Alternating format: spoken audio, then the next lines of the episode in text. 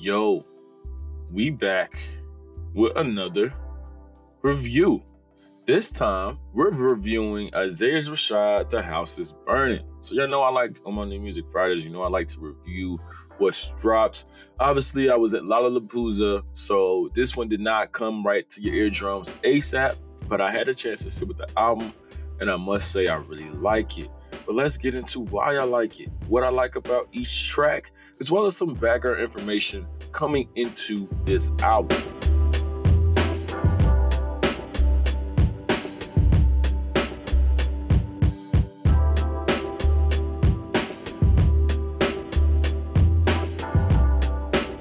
So, Isaiah Rashad, one of the premier artists at a TDE's second generation, it's been a half a decade though. Half a fucking decade since Isaiah Rashad dropped another album.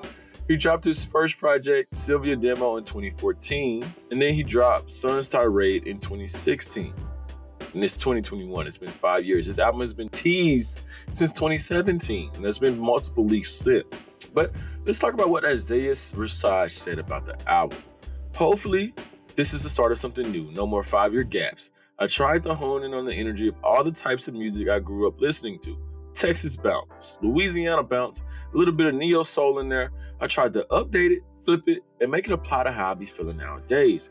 Music is where I go to express myself. It's what I do to close a chapter. You know what's crazy? I'm not even ashamed to say it. I really think my albums aren't different from each other. Eventually, one of my albums will become a classic. I just love this shit. It's me. He said eventually, man, I, I, honestly feel like Isaiah Rashad has never dropped a bad album, you know, and sometimes I get scared when artists take too long in between albums because I feel like they're gonna ruin their own streaks. But nah, he keeps it going here, and, I, and I'll kind of explain why. So let's get let's get right into the start of the album, Dark Side. He has, he, and this is very common too, and I think it's common with with Isaiah as well, this tape starting trope, the start of the album, it sounds like a tape is being inserted. That's extremely common in hip hop, at least right now, or probably always has been. I, I, like that though. I love the vibe and the beat here. I love the positive vibe and the real ass morbid lyrics though. He says, If I was you, I would be dead.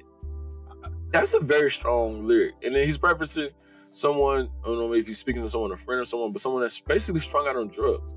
And he's basically saying, Hey, if I if I was doing it, I wouldn't I wouldn't make it either. And then he says, whatever gonna keep my kids safe, I'm with it. Like, I liked that. And it feels like it feels like reaffirmations when he said that. I, I, I, really like that vibe. It's like he's telling someone strung out on drugs. I understand where you're coming from as well as talking about his general mindset in his life right now.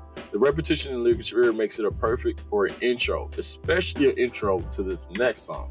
It, it's like it gave it the alley oop because from the garden is a fucking dunk the fucking energy, the beat drop, the banger, the flow. The chorus is a bit repetitive, but it does what it has to do. I can't wait to see how he sounds when he does that live. Lil Uzi was a dope feature. I remember this here. I feel like I heard this snippet years ago, and I've been waiting on it ever since. But it may not be the original form, um, because he also tweeted something along the lines of everything that leaked is not making the album. So I'm not sure. We'll see what happens. But anyway, this is a perfect start to the album. But I think it was good that this wasn't the first song because it hits harder coming after Dark Side than if it was the very, very first track. The next track was also great. We got RIP Young. Gives me a very great out in the sun riding around, which he's already great and very established at. The flows is on point here, man. He's he was riding these last two beats from the Garden RIP Young. He was really showing his ability to switch up his flows. I thought the Rainbow clip at the end of the song was very funny. Um, but I also think this song really starts, as far as the album, really starts to show his southern influence because there's a sample in the flows he uses. I think a lot of people forget that Isaiah Rashad is from Tennessee, probably because most of most of TDE is actually based out of Cali. Maybe that's why. But I think they're trying to branch out of that. But the Tennessee influence is huge on this album, especially with the Memphis features, even though he's from Chattanooga. But it makes sense that Memphis influences sounds because Memphis pretty much, I want to say, is like it's like the rap music capital of Tennessee. So it doesn't surprise me. And continue on with that influence, we have Late You, which I must admit, I wasn't feeling it the very first moment it dropped, which was the first single, but man, this thing really grew on me and fast. I love the beat. I love the collab because I'm really a big fan of Duke Deuce. I love his energy and what he's doing for Memphis rap.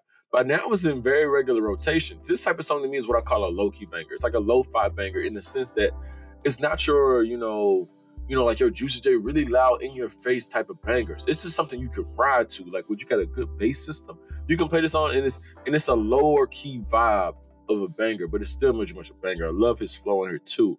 But yeah, the Memphis influence is heavy. You can hear it in the sample.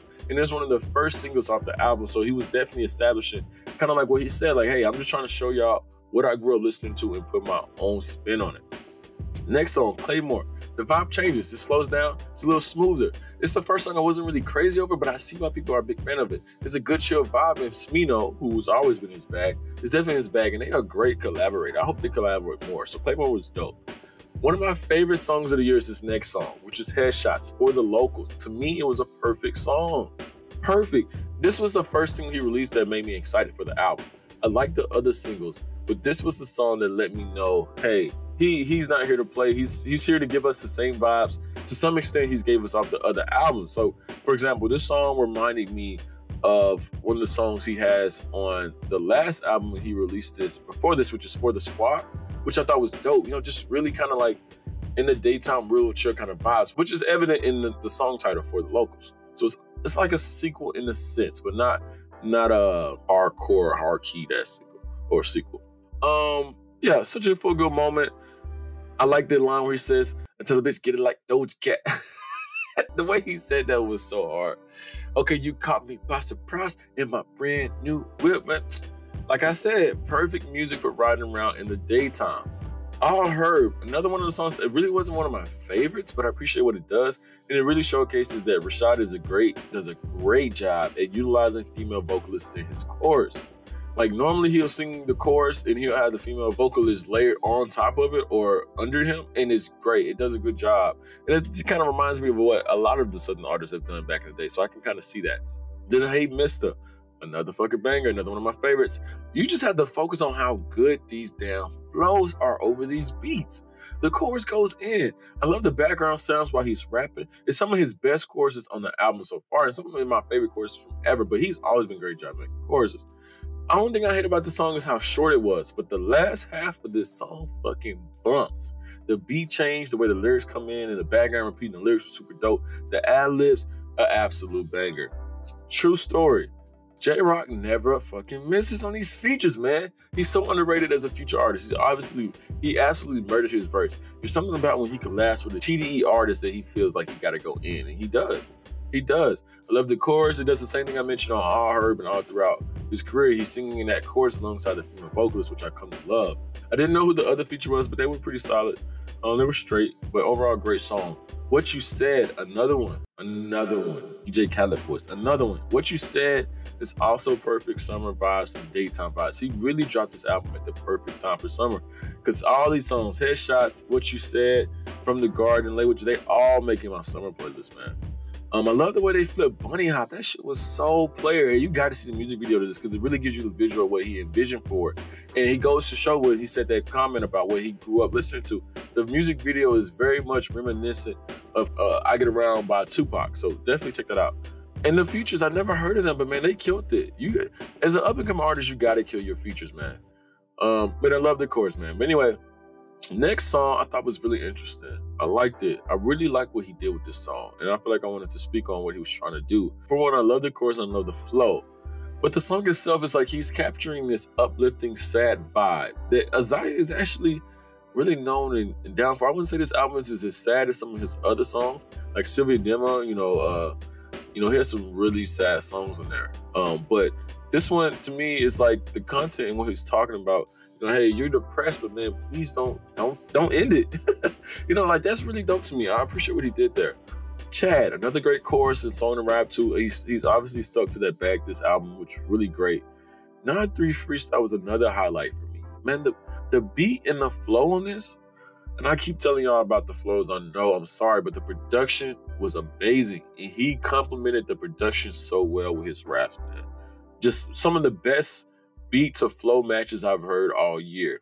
And that's literally every song on this album. So 9-3 freestyle was cold, especially if it's really a freestyle. And then we have Score with SZA, which was a, a, track I was really excited to hear. It was refreshing to hear another SZA and Isaiah Rashad collab after all these years because, man, they are undefeated. They've given us Warm Winds, Ronnie Drake, West Savannah, which is my favorite collab by them. Pretty Little Birds and Stuck in the Mud, man. SZA and Isaiah Rashad was signed on TDE around the same time, so it makes sense to me that they're really close and they make great collabs. THIB was another great track. I wouldn't say it's my favorite, but it's another great, amazing track. Love it. Um, and then it's a vibe as usual. And HB2U, great outro and one of his best to me. The Heaven audio, the vibe, the singing at the end, the jazzy background. I thought it was a beautiful closing to a great album. Great album. So, in summary, let me talk to you about the things I like the most. It had great choruses, great beats. Kal Banx, Kal Banx, which is one of the the main producers of the album, he snapped. You got to give producers their flowers. Great fucking flows. He didn't skip a beat. He had great features from known and unknown artists. I wouldn't say some of the best features of the year in terms of albums, but Jay Rock definitely did what he had to do. Lil Uzi definitely did what he had to do. Great features all around. The content and subject matter wise, he seems to be in a much better space mentally and emotionally. Past albums like Cilvia Demo had a lot of moments talking about depression and substance as well as looking at his life in a negative tone sometimes. Um, but I don't think Sun's Tirade was as bad as that, or not as bad, but as much into that tone. But they all similar are Isaiah Rashad battling similar things and talking about life from the same standpoint. And like he said, he doesn't feel like most of the albums are that different. But I do feel like this one was definitely different. To me, I feel like he has never channeled as much influence from places like Memphis and the South as he did in this album. But I also feel like he's improved, man. I think this album gave you a lot of different vibes. I'm going to call it now. I think this is one of the best albums of the year so far. You know, all, all we need to know is if it'll have longevity, but generally his albums do. So yeah, he definitely delivered a five year wait and he met my expectations. Great job, Isaiah Rashad. Anyway, guys, that's the review. Let me know what you guys think. Let me know if you disagree. Let me know what your favorite tracks were. And this is your boy TZ signing out. Peace.